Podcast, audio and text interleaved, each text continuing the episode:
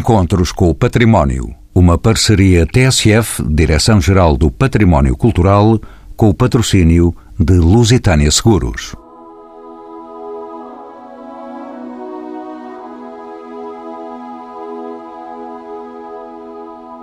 Situado em Lisboa, na zona histórica de Santa Clara, o Panteão Nacional ocupa o edifício originalmente destinado a acolher a Igreja de Santa Ingrácia, elemento referencial no perfil da cidade e oferecendo pontos de vista privilegiados sobre Lisboa e sobre o Tejo, está classificado como Monumento Nacional e acolhe os túmulos de grandes vultos da história portuguesa.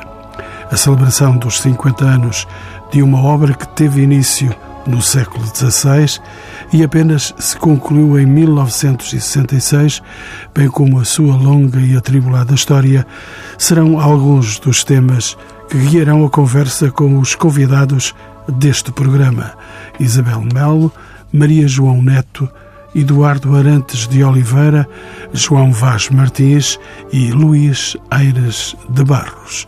Maria João Neto é uma distinta professora de História, vice-diretora do Artes e doutorada em Património Arquitetónico de Portugal. Luís Aires Barros, professor catedrático jubilado e presidente da Academia de Ciências e da Sociedade de Geografia de Lisboa. Eduardo Arantes de Oliveira, professor jubilado do Instituto Superior Técnico, foi diretor do Laboratório de Engenharia Civil. João Vaz Martins, arquiteto pela Escola Superior de Belas Artes de Lisboa, filho do diretor dos edifícios e monumentos nacionais e ainda responsável pela campanha de conclusão das obras da Igreja de Santa Ingrácia. E, por fim, Isabel Mel, diretora do Panteão Nacional desde 2007, a quem pergunto pelos dados concretos da Igreja Primitiva de Santa Ingrácia, vítima de profanação, sentença de morte e maldição. Esse episódio uh, ficou na, na nossa memória porque exatamente quando, após um assalto à igreja primitiva, é acusado um cristão novo, Simão Solis, que é visto nessa noite a passar aqui a cavalo com as patas eh, do cavalo tapadas para não fazer ruído e foi acusado, foi queimado em asta pública aqui no campo de Santa Clara. Isto reúne uma história, uma lenda, eh, uma história de amor também, porque a lenda é porque ele, ao ser encaminhado para, para o campo de Santa Clara, terá passado por este monumento e terá dito tão certo eu estar inocente como a igreja não vai ser terminada. E aqui teve início essa lenda. E é certo porque mais tarde foi eh, encontrado o verdadeiro assaltante, porque ele nunca se defendeu qual a razão que tinha sido visto passar por aqui, porque ele apenas vinha visitar uma, uma noviça aqui ao, ao convento. Portanto, uh, morreu uh, guardando esta história. Portanto, é uma história de amor que também é aqui encerrada. E depois, eh, a igreja, quando está a ser reconstruída, há uma tempestade e essa igreja, essa primitiva igreja vai ruir. Não, não conhecemos nada dessa, dessa primitiva igreja. Nasce este projeto com a intenção de um monumento maior, mais eh, de maior riqueza e a primeira pedra é de 1682. Eh, e esse monumento vai ter uma longa história de construção e aqui nasce o adágio popular que, que, ainda hoje utilizamos e às vezes já nem sabemos a que é que nos estamos a referir. Quando olhamos para uma obra que parece nunca mais ter fim, nós ainda dizemos parecem as obras de Santa Engrácia. E já lá vão 50 anos do final dessa construção e do termo desse adágio popular aqui no sul, obras de Santa Engrácia, no norte também já sem a atualidade as obras de Santo Turcato. Aqui eh, vamos, com certeza, sem maldição, chegar ao fim deste programa. Maria João Neto, bem-vinda de novo aos Encontros com o Património. Como sabe, em 1682, com o projeto do arquiteto João Antunes, tem início, e já o disse a doutora Isabel Melo, tem início a construção de Santa Engrácia, um dos mais representativos templos barrocos do nosso país. Que singularidades guarda este edifício quando comparado com outros do seu tempo. O edifício de Santa Engrácia nasce precisamente nesta atitude de desagravo face à história que ouvimos de um sacrário profanado. Eh, era preciso eh, desagravar este pecado e constituída a Irmandade dos Escravos do Santíssimo Sacramento, do qual faziam parte altas dignidades eh, nacionais, o próprio rei, o projeto que é uh, pedido ao arquiteto João Antunes é um projeto, podemos dizer, sem par na altura no país.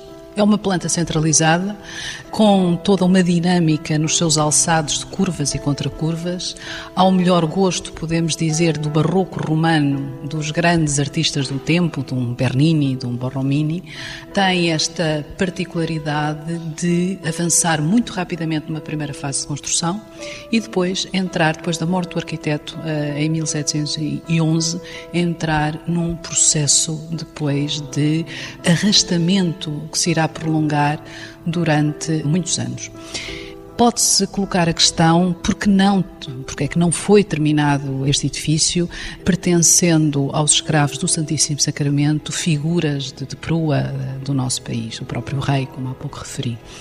Muito provavelmente deve-se ao empenho que Dom João V vai ter com Mafra, um certo abrandar de obras que acabam depois mesmo por parar aqui eh, no estaleiro desta, desta Igreja de Santa Engrácia.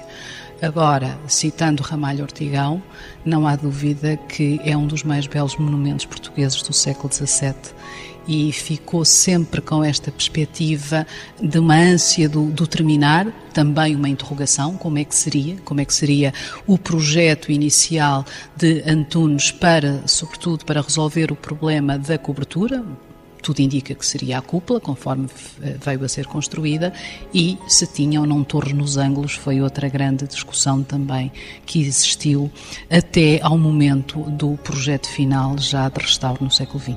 Como também se sabe, Isabel Melo, à data eh, da morte eh, do arquiteto João Antunes, em 1711, a igreja não estava ainda terminada, faltando-lhe a cobertura e acabamentos interiores. Por que razão, então, e a pergunta foi feita mesmo agora, por que razão não se concluiu esta obra? O tempo não anda para trás. O tempo não anda para trás, exatamente, e, e esta, esta construção, esta história de construção é muito longa, talvez eh, pelas condições financeiras na época, o arquiteto, como disse, também tinha uh, morrido. Entretanto, perdeu-se o, o, projeto inicial. Uh, como a professora Maria João acabou de dizer, uh, mantém-se esta discussão de como se vai acabar o, monumento, a Igreja de Santa Engrácia. Entretanto, é entregue ao Exército. Foi instalada uma fábrica de calçado que teve uma grande elaboração durante a Primeira Guerra Mundial, depósito de fardamento, de armamento, coisas que hoje, quando nós uh, as relatamos, as pessoas ficam com um ar incrédulo quando olham para este magnífico monumento e, e, e, tentam imaginar o que seria uma fábrica aqui instalada. E foi-se arrastando, como foi dito, este acabamento, até que finalmente, em 64, é determinado, eh, na altura, que eh, havia o prazo de dois anos para o monumento ser terminado. E finalmente em 66, 1966, é terminado e inaugurado.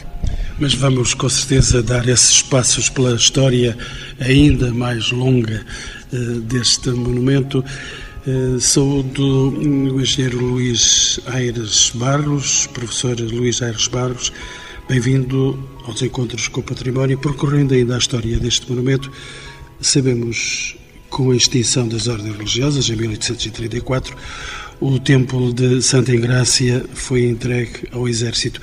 Isso acaba de também nos ser dito pela doutora Isabel Melo. Posteriormente, já disse, foi fábrica de calçado e uma oficina.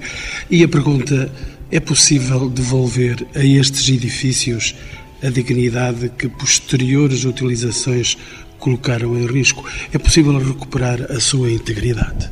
Mesmo, mesmo dificilmente, mas é possível desde que se conheça a história, desde que se conheça o contexto em que o monumento eh, foi gizado. E, efetivamente, o que aqui se verificou foi isso, a finalização deste monumento, do ponto de vista estrutural, do ponto de vista da eh, engenharia, eh, conseguiu isso. E, naquilo que me é particularmente grato falar, na sua concepção de beleza pétrea e colorida, nós temos aqui um exemplo notável do que é a utilização das rochas, ornamentais ou não, que a partir do terremoto foi uma constante. A partir do terremoto de 1755, se nós visitarmos Lisboa, se nós visitar aqui desde São desde aqui próximo de nós a igreja de São Vicente de Fora, a Basílica da Estrela, os Jerónimos, a Torre de Belém, se nos afastarmos, Mafra, é um catálogo notável das principais rochas que nós temos na região de Lisboa, em termos latos, algumas mais afastadas, como a Brecha da Rábida, e, e, algumas, mas aqui muito pouco, rochas do Triângulo, de mármores de Estrumãs Borba, Vila Viçosa. Mas aqui nós temos, basta entrar, olhar para a cúpula e olhar para o chão. Hum? E rodar os olhos e ver os cenotáfios. Olhar para o altar mor e ver uma, uma das maiores tábuas em Liós que eu conheço peça única. Não é? O senhor tem aqui, uh, dentro do Liós, tem o Encarradão, tem o, Amarelo de Negrais, depois mais além tem o Negro de Bem Martins, depois tem o, o Azul de Sintra, isto são tudo rochas que, a partir da restauração, praticamente a partir da restauração de 1640, os, os monumentos todos usam. Maria João Neto, quando surge a ideia de tornar este edifício um panteão nacional, que significado tem a palavra panteão? Existem, como sabemos, outros panteões no nosso país. O, o, conceito de panteão é um conceito particularmente colocado em evidência a partir da Revolução Francesa, eh, recuperando um, o conceito da antiguidade clássica, que fará referência ao conjunto de todos os deuses. Será eh, etimologicamente a origem eh, do termo.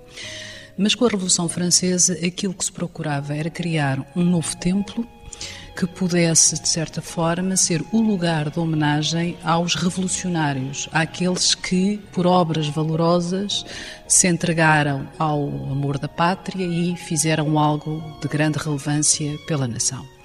É este o conceito que, também em Portugal, depois da Revolução Liberal, vai tomar forma e será com Passos Manuel, em 1836, que é criado o Panteão Nacional em Portugal.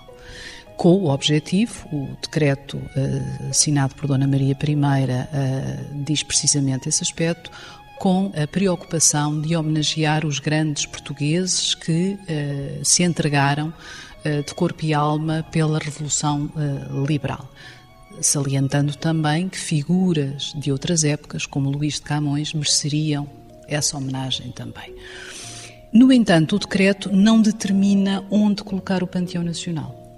E começa, nesta altura, uma discussão sobre qual seria o lugar indicado para formar este Panteão Nacional. As várias propostas que aparecem, o Mosteiro de São Vicente de Fora, Mosteiro dos Jerónimos, também Santa Engrácia vai logo ser eh, nomeado como uma possibilidade de vir a integrar fisicamente o panteão dos heróis nacionais.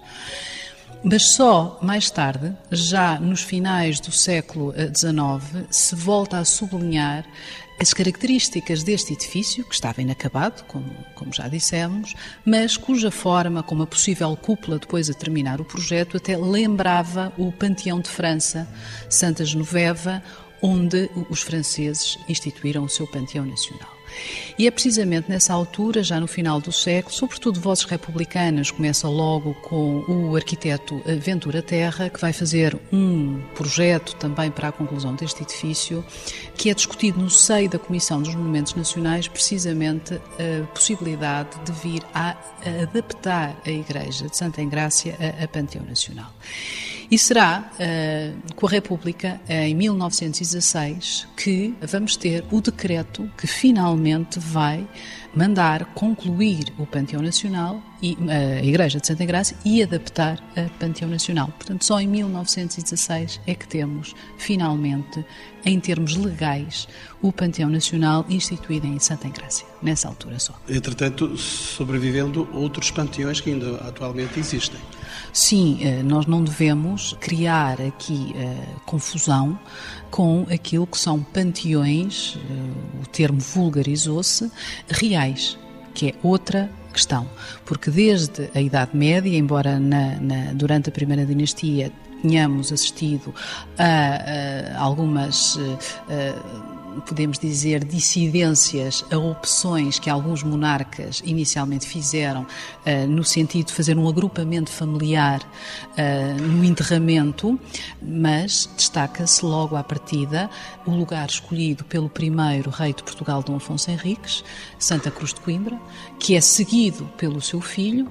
Depois temos já Dom Afonso II a preferir Alcobaça e vamos tendo sempre depois, a preocupação de criar agrupamentos familiares e normalmente há sempre uma mudança de espaço, de local, uma escolha nova, quando ou mudamos de dinastia ou temos um rei que não é descendente direto, o caso de Dom Manuel, por exemplo, que continuando a dinastia de Viz, mas criando um novo ramo Beja, como se costuma dizer, ele era Duque de, de, de, Beja, vai preferir fazer uma nova fundação em Lisboa, no mosteiro que ele eh, fundara na, na Praia do Restelo, Santa Maria de Belém, e aí criar um novo panteão. Também Dom João IV, depois da restauração da independência, também não vai ficar com ou dar seguimento ao panteão dos Jerónimos e vai criar outro panteão familiar da dinastia de Bragança em São Vicente de Fora. Mas os panteões reais, se assim podemos dizer, têm como característica agregar familiarmente um conjunto uh, de personalidades que têm uh, esta uh, são da mesma família e pertencem a uma mesma dinastia. Já o panteão de heróis tem outro significado. O panteão de heróis procura, se assim podemos dizer, homenagear, independentemente da origem social, da raça, do credo, da opção política, um português ou uma portuguesa que se distinga pela sua obra valorosa em prol da nação. São conceitos distintos, apesar de nós uh, chamarmos, uh, apelidarmos panteão todos estes conjuntos funerários que encerram os restos mortais destas personalidades. Professor Aires Barros, volto a si para lhe perguntar também deste modo, em 1956, vários arquitetos foram convidados a apresentar propostas para a conclusão deste edifício. Das propostas entregues, na altura, alguma delas colheu consenso? Eu preferia ouvir o meu querido amigo Arantes Oliveira, porque ele é que é engenheiro civil e sobre isso, ou o senhor arquiteto. Eu, eu, penso que ficaria melhor esclarecido essa questão. Peço desculpa. E aqui mais próximo, o arquiteto vai dizer-nos exatamente como é que Eu, se passou. Eh, esse concurso foi feito, era um concurso que começou por ser internacional e quando foram feitas as propostas foi criado o júri e as atas estão todas escritas e há os consensos e depois havia os problemas todos que foram relatados ali pelo, professor que para nós para chegar a um consenso de qual é que devia ser. A guerra estava toda que uma coisa à culpa, toda a gente estava de acordo. Com quatro, quatro torres ou duas torres nos cantos, não se sabia se. Depois o problema que entrou aí foi o preço.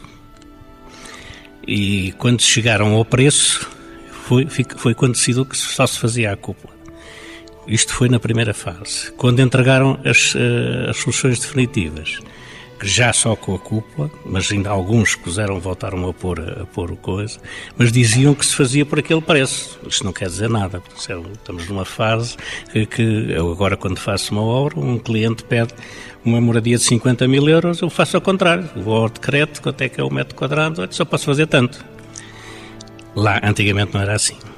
E foi feita a ata e decidiram que era o, projeto do arquiteto Amoroso Lopes. Porquê o arquiteto Amoroso Lopes? Porque o arquiteto Amoroso Lopes era o diretor da secção regional de Coimbra. Meu pai era o diretor do, dos Monumentos Nacionais Gerais e da repartição técnica aqui em, em, Lisboa. E responsável pela conclusão desta igreja?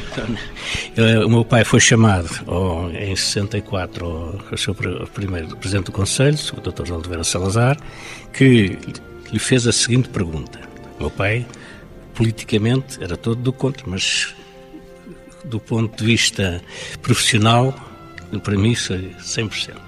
Então ele perguntou, a pergunta que lhe fez foi assim: Senhor arquiteto, Não, ele começou assim, professor arquiteto, e depois emendou e disse assim, senhor diretor dos Monumentos Nacionais, para acabar Santa Graça o que é que é preciso? E o meu pai respondeu, dinheiro e uma pessoa a mandar. O professor Salazar respondeu, quem manda é você, quem paga sou eu. Não fala com ninguém, se alguém quiser perguntar alguma coisa, pergunta por escrito, você responde por escrito e traz-me aqui. Segunda pergunta, quando é que eu sei quanto é que custa e quando é, e quando é que está pronto?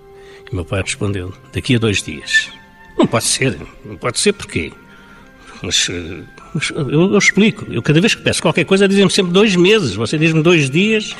Eu, está tudo feito, o projeto está feito, o orçamento está feito. A única coisa que é preciso fazer é contas, pôr os preços de agora, somar e eu trago-lhe aqui com o planeamento. E foi assim que começou a obra de Santa Graça. Maria João Neto, regressemos então à história política, porque a política espreitava também dentro eh, desta igreja e dentro deste monumento. A vontade efetiva da criação de um panteão nacional ganha força com a Primeira República, mas só se concretiza, de facto, com o Estado Novo. Existiu por parte de Oliveira Salazar um interesse político na conclusão desta obra? Existiu um interesse político e um interesse de propaganda política nítido, mas não houve qualquer interesse, na minha ótica, por parte do professor Oliveira Salazar em colocar aqui o Panteão Nacional. Isso foi um acréscimo, já estava determinado e acabou por eh, concretizar-se, mas a grande preocupação era terminar uma obra que há séculos que estava por concluir e pegar no adágio que a doutora Isabel Melo já nos fez referência, parecem obras de Santa Engrácia, isto entrava no ouvido popular. E era precisamente uh, agarrar em algo de grande expressão popular que interessava ao Presidente do Conselho para provar que o Estado Novo ainda tinha toda a capacidade de, no fundo, eh, e eu gosto particularmente do termo que foi utilizado no discurso do então Ministro das Obras Públicas, Engenheiro Arantes Oliveira, de pulverizar mitos de incompetência e de incapacidade. Esta palavra pulverizar é uma palavra interessantíssima, que foi utilizada no discurso e que uh, foi esse o objetivo. Em 1966, o Estado Novo celebrava o seu 40 aniversário.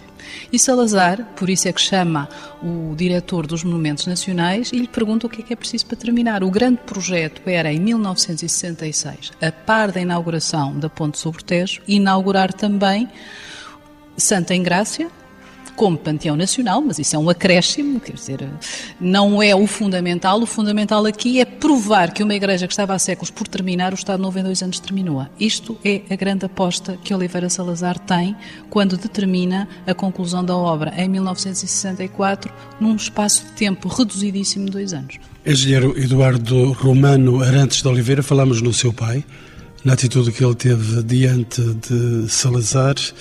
O senhor é de facto filho de Arantes de Oliveira, que foi ministro das Obras Públicas de Salazar quando da reconstrução ou da construção desta obra. Como é que se constituiu a equipa que levou a cabo a conclusão da obra? Recorda-se desses tempos também? Lembro-me bem do entusiasmo que ele teve por ter-lhe sido dado porque era o Ministro das Obras Públicas da época, ter sido dado essa honra de terminar esta obra. A solução encontrada para a construção da cobertura do monumento partiu de arquitetos ou de engenheiros.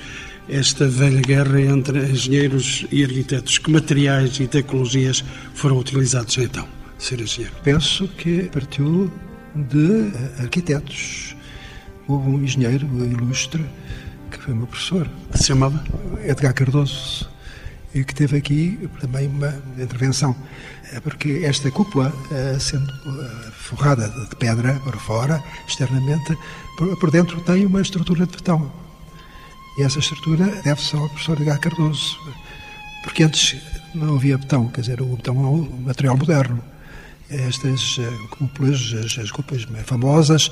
Há uh, casos de, de terem uma estrutura interna metálica, por exemplo, dar um exemplo, a cúpula do Capitólio de, de Washington, exemplo, em Roma, a cúpula é toda ela de pedra. Só no século XX é que se começou a usar o betão. A grande contribuição que a engenharia moderna deu para a conclusão desta obra. Arquiteto João Vaz Martins, retomo a sua memória. A conclusão da obra implicou ainda um programa decorativo e um estudo da zona envolvente do monumento, das peças de escultura realizadas para o interior e exterior, a criação de uma escadaria digna como se processou esta última fase de trabalhos. O senhor espreitava eu, a obra do seu sim, pai. Mas eu, além de espreitar, eu queria só complementar ali, a, já estava em vigor na altura o problema dos sismos. E então o que, é que, o que é que foi criado? O meu pai chamou dois arquitetos já reformados, estavam dois estagiários de arquitetura, era toda a gente, todos os arquitetos que trabalhavam nos monumentos, principalmente o arquiteto Lister Franco, e dois engenheiros que trabalhavam com o professor Edgar Cardoso. Foi criada então uma laje que está apoiada em é a cobertura destes torreões e onde sai a, a, a torre. Qualquer coisa que mexesse, pelo menos ou apoiavam num, enquanto não caíssem dois, aquilo não caía. Então foi feito aos anéis e quando atingia um metro era betonado. No interior dessas duas há a cúpula externa e a cúpula interna, então levou o tal botão, mas levou também um túnel com escadaria que dá acesso ao zimbório. Esses jocos que foram criados dentro também dão rigidez quando a coisa se faz uma, uma coisa só. Outra coisa só que falou é que o projeto que existia era o projeto do arquiteto Ambrosio Lopes, chama-se, é um projeto base. Foi preciso fazer o, o projeto hum, de execução no projeto de execução, aqui o principal era a parte decorativa. As pedras normais foram todas feitas aqui. Vinham em Tosco, um batalhão de canteiros, comandados por um Sr. Sequeira, que no portão recebia as pedras que eram feitas fora. O que é que era feira? O meu pai resolveu decidir, decidiu para fazer isto rapidamente, é contratar todos os que quisessem trabalhar para aqui, não havia contratos exclusivos para ninguém era preciso fazer 16 colunas. Ele disse, vamos ajudar aqui o desenho, fazia as cópias que fossem necessárias e foi feita à maneira de Mafra.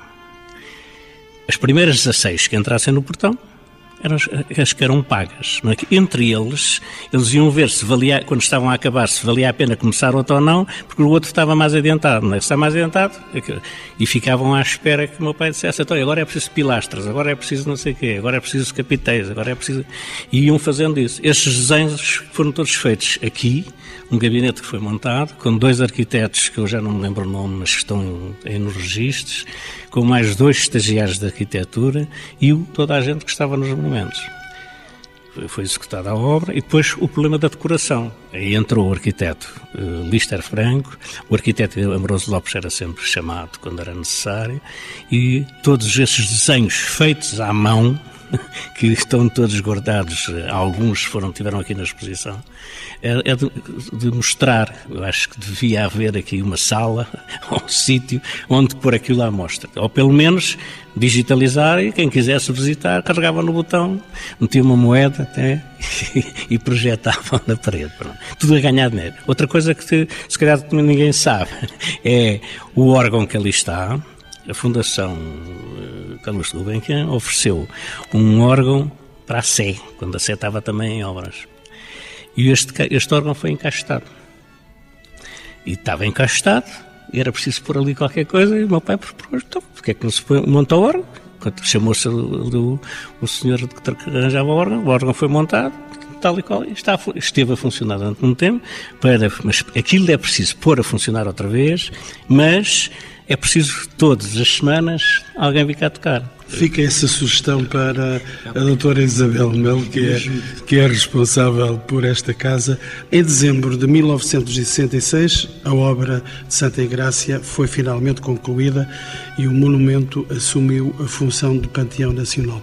Recordo que em 1966, um dos habitantes desta casa, que se chama Eusébio, estava em grande glória lutando contra os ingleses no campo de futebol. Deixe-me perguntar-lhe ainda, Isabel Melo, quais foram os vultos nacionais que nesta data mereceram a homenagem? Existe de facto um programa funerário para o Panteão Nacional? Na altura hum, houve um debate de quem, porque entretanto os Jerónimos ia tendo a função, ia, ia, entretanto não estava decidido qual o local de, de um panteão havia essa necessidade de, de, um panteão nacional, mas o local não estava ainda determinado. Depois, porque ainda não estava acabado. Portanto, o, o Mosteiro de Jerónimos vai tendo essa função de panteão no, neste espaço de tempo em que o edifício não está terminado. Portanto, em 66, quando é terminado e finalmente inaugurado, há uma discussão em torno de quem é que vem para o panteão e uh, é determinado que vêm algumas figuras que são homenageadas que estão aqui representadas eh, por chamados cenotáfios, não estão de corpo presente, é apenas homenagem, e de corpo presente vêm do Mosteiro de Jerónimos três presidentes da República e três escritores. Portanto, vêm Teófilo Braga, Sidónio Pais e Oscar Carmona. Eh, como escritores vêm Almeida Garrett, Guerra Junqueiro e João de Deus. Portanto, são as primeiras seis figuras que em 66 são eh, trasladadas para o Panteão Nacional. Posteriormente, outras eh, já são acolhidas neste monumento, como logo após a Revolução de 25 de Abril, o, general Humberto Delgado, a seguir Amália Rodrigues, Manuel da Riaga, Aquilino Ribeiro e, mais recentemente, a poetisa Sofia de Melbreiner e o futebolista Eusébio. Isabel Melo, estamos já a aproximar-nos do fim do programa. O Panteão Nacional celebra este ano 50 anos. Existe uma programação específica para a celebração desta data? É já neste mês? É já neste próximo mês de dezembro que celebramos os 50 anos eh, sobre a inauguração do Panteão. Também neste ano são assinalados os 100 anos em que foi determinado que eh, a Igreja Santa Engrácia passaria a ter a função de panteão, espaço em 1916, como já foi dito aqui, e faz também 180 anos que, eh, pela primeira vez, eh, Passos Manuel, por decreto, manifesta a necessidade de um panteão. Isto eh, leva-nos a, a, inaugurar, este, que está a ser programada, uma exposição que vai ser inaugurada exatamente no mês de dezembro, não no dia 7, mas está programada para dia 13 de dezembro, que é denominada Reis e Heróis, os Panteões em Portugal, que vai exatamente abordar os diversos panteões eh, em Portugal e as, as, inúmeras personalidades que aí se encontram homenageadas, culminando com o conceito de Panteão Nacional. E é aqui que se dá início a estas comemorações destas datas eh, tão importantes da nossa, da nossa identidade. Convoco agora os meus cinco convidados para uma última questão. Peça única e exemplar do Barroco e última morada dos portugueses de exceção, este monumento alia o valor artístico de símbolo nacional. O que oferece o Panteão Nacional aos seus visitantes? Eu começo por si, Maria João Neto, a historiadora. Bem, em primeiro lugar, oferece a perspectiva de podermos usufruir de um dos mais uh, importantes uh, monumentos barrocos portugueses. A sua qualidade é inegável. A obra de conclusão, uh, realizada já no século XX, eu diria que lhe veio emprestar ainda mais graça e qualidade. Eu sou uma adepta desta intervenção que foi realizada pela Direção-Geral dos Edifícios e Monumentos Nacionais. Foi uma obra de intervenção minimalista. A preocupação foi terminar o edifício e torná-lo utilizável. Acho que o fez com muita qualidade, quando já se discutia internacionalmente preceitos de intervenção à sombra da Carta de Veneza, que foram inteiramente respeitados. E depois tem também o visitante a possibilidade de poder aqui prestar a sua homenagem aos vultos eh, da nação portuguesa que aqui eh, estão homenageados. Naturalmente que podemos sempre dizer que faltam aqui personalidades, mas isso é uma tarefa que cabe a cada um de nós. É eh, começar por levantar essas propostas e, por que não, trazer mais personalidades a serem homenageadas no Panteão Nacional. E a acabar por nós, também poderemos ser convidados. também. Estávamos a falar no seu pai que concluiu também esta obra, arquiteto João Vaz Martins. O pai é João Felipe Vaz Martins, eu sou João António, o João Felipe ele acabou a obra, pronto, acabou com o mito, acho eu. Só tenho pena que não tenham acabado totalmente o projeto do arquiteto Ambrosio Lopes, porque faltam eh, as estátuas lá em cima, à volta da, da balaustrada, que quando a pessoa lá vai acima, vista de cá de baixo, para nós parece um, um corrimão normal, um corrimão normal é 90, 90, a gente chega lá abaixo e espreita entre os pilares. Isso devia ser acabado.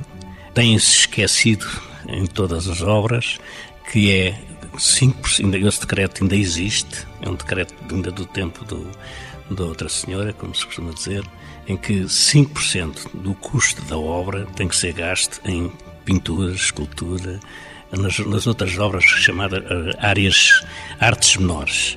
Não é só na arquitetura e na engenharia, porque isso não custa nada gastar dinheiro. Uma coisa também que se pode, em relação, em relação ao meu pai, que posso dizer é que que garantiu ao, ao professor Salazar que acabava em dezembro, e acabou, sem aumentos de custo. Deve também ter sido das primeiras e únicas obras que o Estado faz em que não há derrapagens. Isso para mim também é muito importante dizer. Professor eh, Luís Aires Barros, o que é que oferece este panteão nacional aos seus visitantes? Talvez quatro coisas. Primeiro, uma visão de uma parte importante da nossa história, desde o século XVII até o século XX. Saber as coisas como se passaram, não é? Eh, ainda aqui foi referido qual foi, digamos, a ação contrária da existência ou da, do desejo de construir Mafra, eh, enfim, tudo, tudo, isso aqui ressalta. Quando as pessoas chegam aqui, têm essa designação, as obras da Santa Igrácia, tudo isto evoca qualquer coisa, o desgraçado que foi queimado vivo.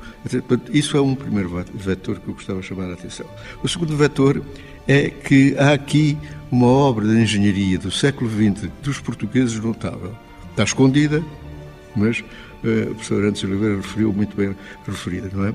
Nós os dois conhecemos o professor Edgar Cardoso, ele foi aluno não não sou de civil, mas conheci, os conheci bastante bem e aturei não menos bem, visto que foi, fui professor secretário e todas as atas que fazia nunca estavam bem. É, é uma obra importante do ponto de vista de uma obra de engenharia, que não se vê, não é? está lá, há uma cúpula maravilhosa, como foi feita. Terceiro é ver as pessoas que estão aqui, não só homenageadas no Cenotáfios, mas também as que estão aqui em corpo. É, é, é uma coleção de pessoas, é, enfim, é discutível as que já cá estão, é discutível as que ainda não estão ou virão a estar, bom, mas é também um motivo. E agora, puxando a brasa à minha sardinha, como disse há pouco, é um ótimo catálogo das pedras ornamentais portuguesas, em especial da região de Lisboa, em que, efetivamente, várias vezes eu também trouxe alunos aqui a visitar, e aliás, basta olhar para as fotografias que estão aqui para ficar maravilhado. Engenheiro Arantes de Oliveira, o seu pai, deixou ficar aqui também o seu selo, a sua marca. O meu pai foi ministro durante 13 anos, ou 13 ou 15. Foi o ministro que teve mais tempo nos governos de Salazar. De maneira que não admira que eh, ele tivesse uma influência muito grande aqui. De qualquer maneira, se me dá licença, houve um aspecto que eh, não foi focado, que foi o aspecto das obras Santa Graça, porque parece estranho que tivessem parado aqui as obras e depois que aconteceu, foi-se por um momento. Acontecia que os reis, cada rei gostaria, gostava de ter a sua obra. E aconteceu isso antes na história da arquitetura portuguesa. Aconteceu uma batalha que, a certa altura, as obras da batalha pararam, as capelas imperfeitas. Imperfeitas porque não foram acabadas. Não chegaram a ser acabadas, portanto, e eh, os reis, eh, Dom Manuel, e os seus sucessores interessaram-se pelos Jerónimos. Mais tarde virá a acontecer aqui a mesma coisa. Dom Pedro II eh, fez uh, bastante, mas uh, o filho preferiu continuar noutro sítio, em Mafra. De maneira que uh, é uma constante da história. Compreende-se quando não podia ser no reinado, fazer-se tudo no reinado de um rei, e quando acabasse, inclusivamente, já o gosto tinha mudado. De maneira que aconteceu isso também aqui. Portanto, este é, é uma joia da arquitetura barroca, mas a arquitetura barroca tinha evoluído e, portanto, Dom João V preferiu continuar com arquitetura uh, barroca, mas noutro sítio, em Mafra, onde é, que é, tem um aspecto bastante diferente. Com que olhos é que os visitantes podem ver esta obra? Esta obra é uma joia do barroco universal. E o barroco é uma, uma dádiva dos portugueses ao mundo. Porque, porque é que se chama barroco? É, é uma palavra portuguesa. Depois, eh, o estilo barroco começou em Itália, mas utilizaram uma palavra portuguesa, que era uma palavra que eh, vinha de um objeto com formas estranhas. Isso teria muito a ver, a meu ver, com a nossa experiência de, de descobridores de novas civilizações, etc. Portanto, eu penso que nós temos aqui uma das mais perfeitas obras barrocas que existem no mundo. Isabel Melo, a última palavra para si. Quem é que está a chegar aqui a esta sua casa? Podemos saber quem é que vem aí? Não está definido ainda. Não vou poder responder. Está sempre no segredo dos deuses eh, quem será o próximo homenageado. Mas tenho que dizer, eh, se é para terminar esta, esta ronda de, de apreciações que o visitante, eh, como já foi dito, eh, para além de poder usufruir desta joia barroca, eh, repetindo as várias expressões que têm sido aqui preferidas, é o valor simbólico que este edifício também encerra e, para além de tudo, isso é, é, é, o meu grande objetivo, é desmistificar esta barreira que existe e a má relação que nós portugueses temos com, com a morte. Isto não é um lugar de morte, isto é um lugar de vida. É aqui que, eh, e é a missão do Panteão, manter viva a memória de quem aqui permanece. E também, como foi lançado aqui o repto, isso tem sido feito eh, nestes 10 anos através de inúmeras exposições que abordam não só a história do monumento, mas uh, a vida e a obra das personalidades que aqui estão homenageadas e também com concertos que já têm sido e é a nossa prática, de, apesar de as condicionantes uh, arquitetónicas às vezes não o permitirem, porque a acústica tem umas particularidades que às vezes condicionam um pouco esse, esse tipo de, de, atividades e quero aqui uh, também passar esta, esta mensagem que e isso é muito agradável, as pessoas por vezes são atraídas a este espaço exatamente por essas atividades, por, por exposições, por concertos, pelas uh, inúmeras atividades que nós temos em termos uh, educacionais e uh, surpreendem-se pela positiva porque descobrem o monumento. Portanto, são atraídas por outra razão, mas de repente descobrem um, um, monumento que é desconhecido muitas vezes e essa descoberta é pela positiva. E isso para nós é muito gratificante e é esse o meu grande objetivo enquanto diretor do monumento é um, muitas vezes muitas pessoas dizem que este é o segredo mais bem escondido de Lisboa e nós não queremos que ele se mantenha um segredo. Queremos exatamente desvendar esse segredo, uh, o edifício, a localização do edifício, a subida ao terraço que tem uma vista magnífica sobre o Tejo e a cidade. São vários os motivos que levam uh, qualquer cidadão a visitar este, este magnífico monumento. E já passou meio século sobre o fim das obras de Santa Igreja.